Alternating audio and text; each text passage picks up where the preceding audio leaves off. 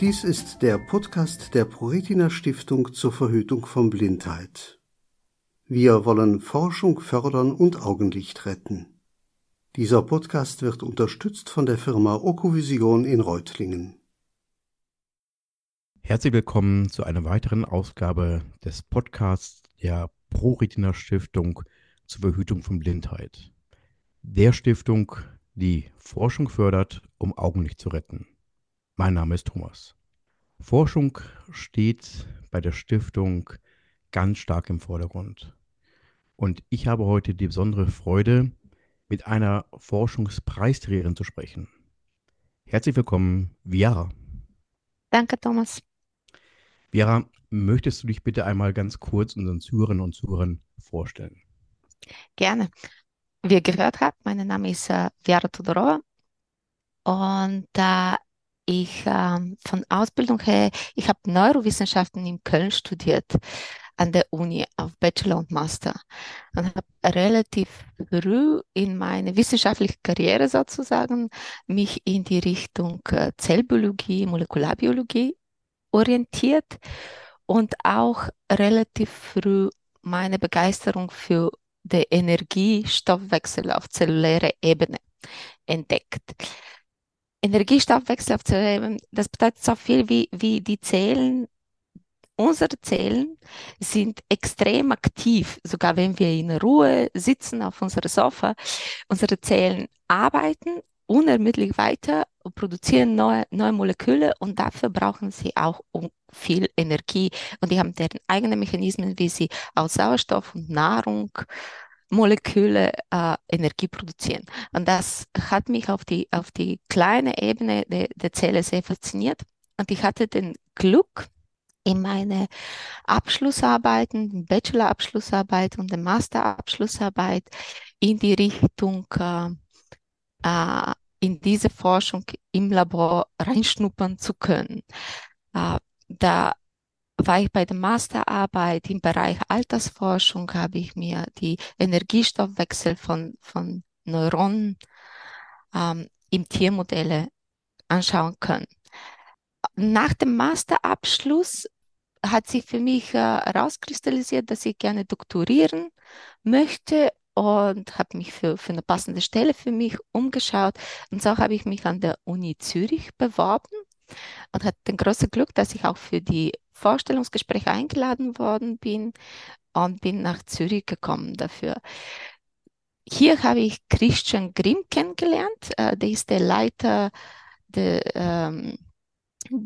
Labor für Zellbiologie der Netzhaut hier in Zürich, an der Universität Zürich und Universitätsspital Zürich. Und er hatte damals ein sehr spannendes Projekt.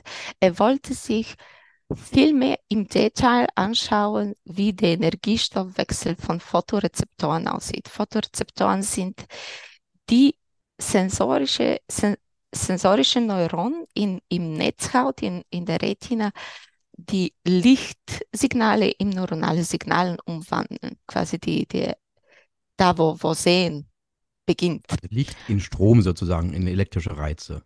Ja, in biochemische Prozesse. Dankeschön quasi für die Korrektur. Ja. Ja. Und das fand ich, das Projekt hat gut zu meinem Profil und meine wissenschaftlichen Interessen gepasst. Und ich habe nicht lang gezögert und zugesagt und bin von Köln nach Zürich umgezogen, um da in dieses Projekt einzutauchen. Und und jetzt mit diesem Projekt wurde eigentlich auch für diese Auszeichnung ausgewählt, was mich sehr freut, von der ProRetina Stiftung. Ja. Mhm. Gut, auf das Projekt kommen wir gleich nochmal zurück. Also du hast ja im September dieses Jahres den Forschungspreis für deine wissenschaftlichen Grundlagen erhalten. Ich meine, das war im September in Berlin die Verleihung. Was machst du mit dem Forschungspreis? Teil von der Preisgeld werde ich benutzen, um einen letzten Rest von Studienkredit auszubezahlen. Quasi, ich werde es rückwirkend in meine Ausbildung investieren. Und ja, das freut mich sehr, dass ich das so machen kann jetzt. Gut, ich meine, ich glaube, dann war das Geld ja sehr gut investiert, nämlich in dich, in deine Person. Schön, das freut mich. Ne? Jetzt hast du ja gerade schon auch mal die Stiftung der ProRetina erwähnt. Hast du eine besondere Verbindung zu der ProRetina Stiftung zur Verhütung von Blindheit?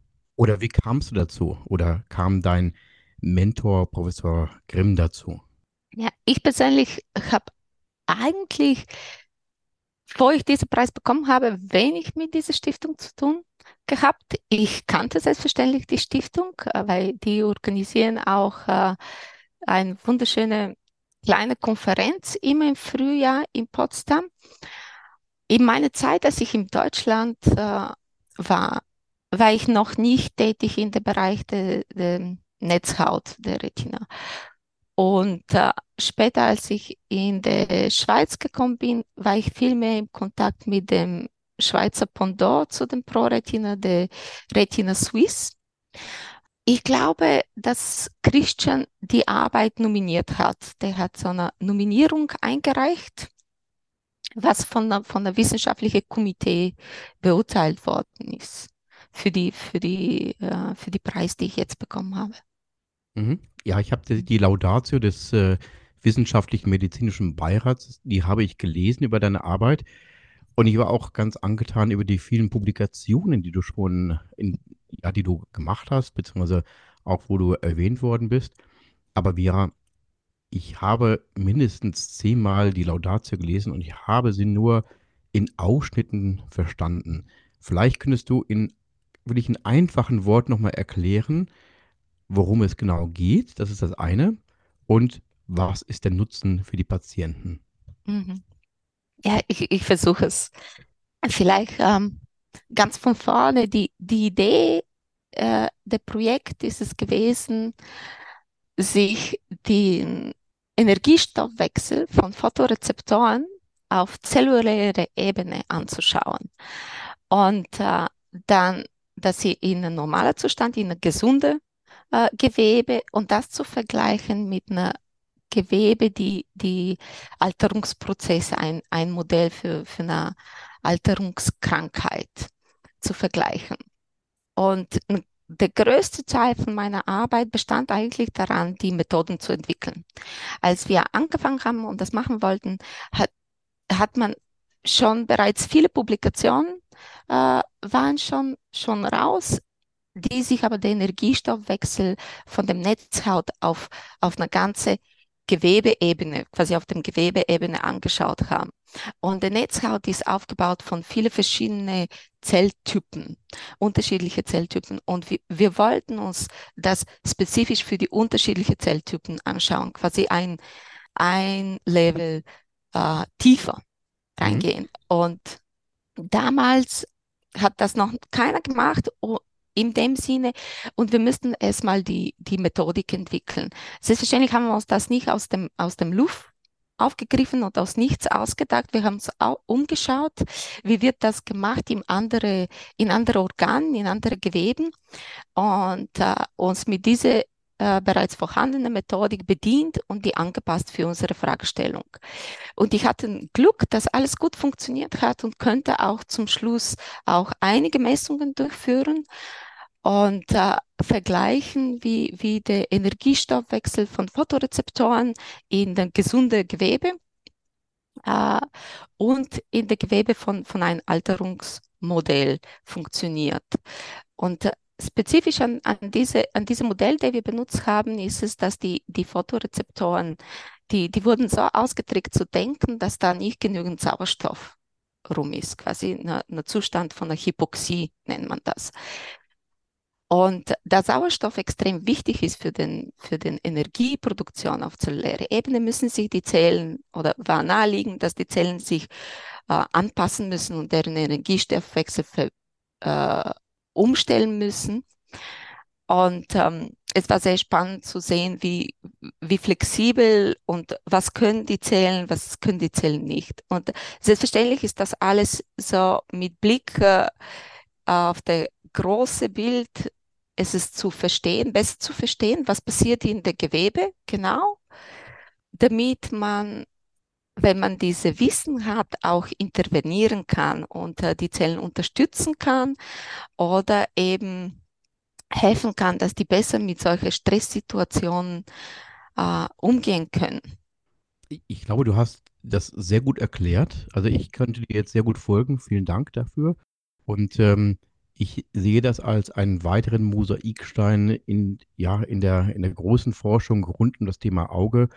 Und ich merke aber auch, es ist ein sehr wichtiger Beitrag, wie gesagt, im Rahmen der Grundlagenforschung. Also vielen, vielen Dank für deine hier wertvolle Arbeit. Vyara, wie geht es denn jetzt weiter? Also was sind die nächsten Schritte, vielleicht auch basierend oder wahrscheinlich basierend auf den Ergebnissen deiner Erkenntnisse? Ja, es geht weiter. Wie gesagt, jetzt haben wir die Tools, die sind selbstständig nicht perfekt. Wir können die immer weiter entwickeln und anpassen und das wird gemacht. Und legen richtig los mit Messungen. Dafür können wir verschiedene Krankheitsmodelle benutzen. Aber ich glaube, das Wichtigste ist erstmal zu verstehen, was passiert eigentlich auf physiologischer Ebene, quasi in der gesunden Gewebe. Diese Forschungen, sind das Laborforschungen, sind das, ja, auch wenn man es nicht gerne hört, Tierforschungen oder ist es auch bereits schon Forschungen, die am Patienten stattfinden werden? Nein, wir reden hier wirklich von Grundlagenforschung. Wir benutzen Tiermodelle und die Grundlagenforschung ist ganz anders als die klinische Forschung, wo an Patienten gearbeitet wird, was auch sehr wichtig ist und sehr spannend. Aber bei der Grundlagenforschung geht es vielmehr darum, Wissen zu generieren, um danach quasi darauf basierend Therapien entwickeln zu können. Und ja. Verstehe. Ja, das hast du jetzt sehr gut dargestellt. Und ich möchte hier auch an der Stelle nochmal anmerken, Vyara hat den Forschungspreis für ihre wissenschaftlichen Grundlagenforschungsarbeiten bekommen. Es gibt noch einen weiteren Forschungspreis für die klinischen Erkenntnisse. Und wir werden demnächst auch hierzu noch einen Podcast durchführen. Mhm. Ja, Vyara, das war es im Prinzip schon. Für mich war es heute sehr erkenntnisreich. Vielen Dank, dass wir uns heute hierzu austauschen konnten. Gerne. Und ich wünsche dir und nicht nur dir, sondern auch uns in dem Fall, nämlich das dient ja schließlich auch einer Heilungsperspektive oder einer Therapieperspektive für alle Betroffenen. Alles Gute. Wir wissen, dass Forschung essentiell ist. Wir wissen, dass Forschung länger dauert. Aber deshalb wissen wir auch deine Arbeit sehr zu schätzen. Dankeschön, Thomas. Ich habe nur eine letzte Anmerkung, wenn ich darf. Aber natürlich doch. Das, was mir am Herzen liegt, für mich ist wichtig, Wissenschaft, Forschung wird nicht von Einzelpersonen gemacht, es wird vielmehr in Teams, in Gruppen gemacht und deswegen wollte ich hier an dieser Stelle mich bei alle Wissenschaftlerinnen und Wissenschaftler bedanken, die mich begleitet haben in diesem Projekt, die mit mir zusammengearbeitet haben und das überhaupt möglich gemacht haben dadurch, dass wir diesen Preis jetzt bekommen haben. Danke. Dem ist nichts mehr hinzuzufügen. Das war ein sehr runder und gelungener Abschluss. Vielen Dank, Vyara. Gerne. Dieser Podcast erscheint einmal im Monat. Wer mehr über die Stiftung und ihre Arbeit erfahren möchte, kann dies gerne auf www.pro-retina-stiftung.de tun. Wir danken allen Beteiligten für die Unterstützung bei diesem Podcast. Wir bedanken uns für die finanzielle Unterstützung zur Erstellung des Podcasts, die keinen Einfluss auf den Inhalt hat.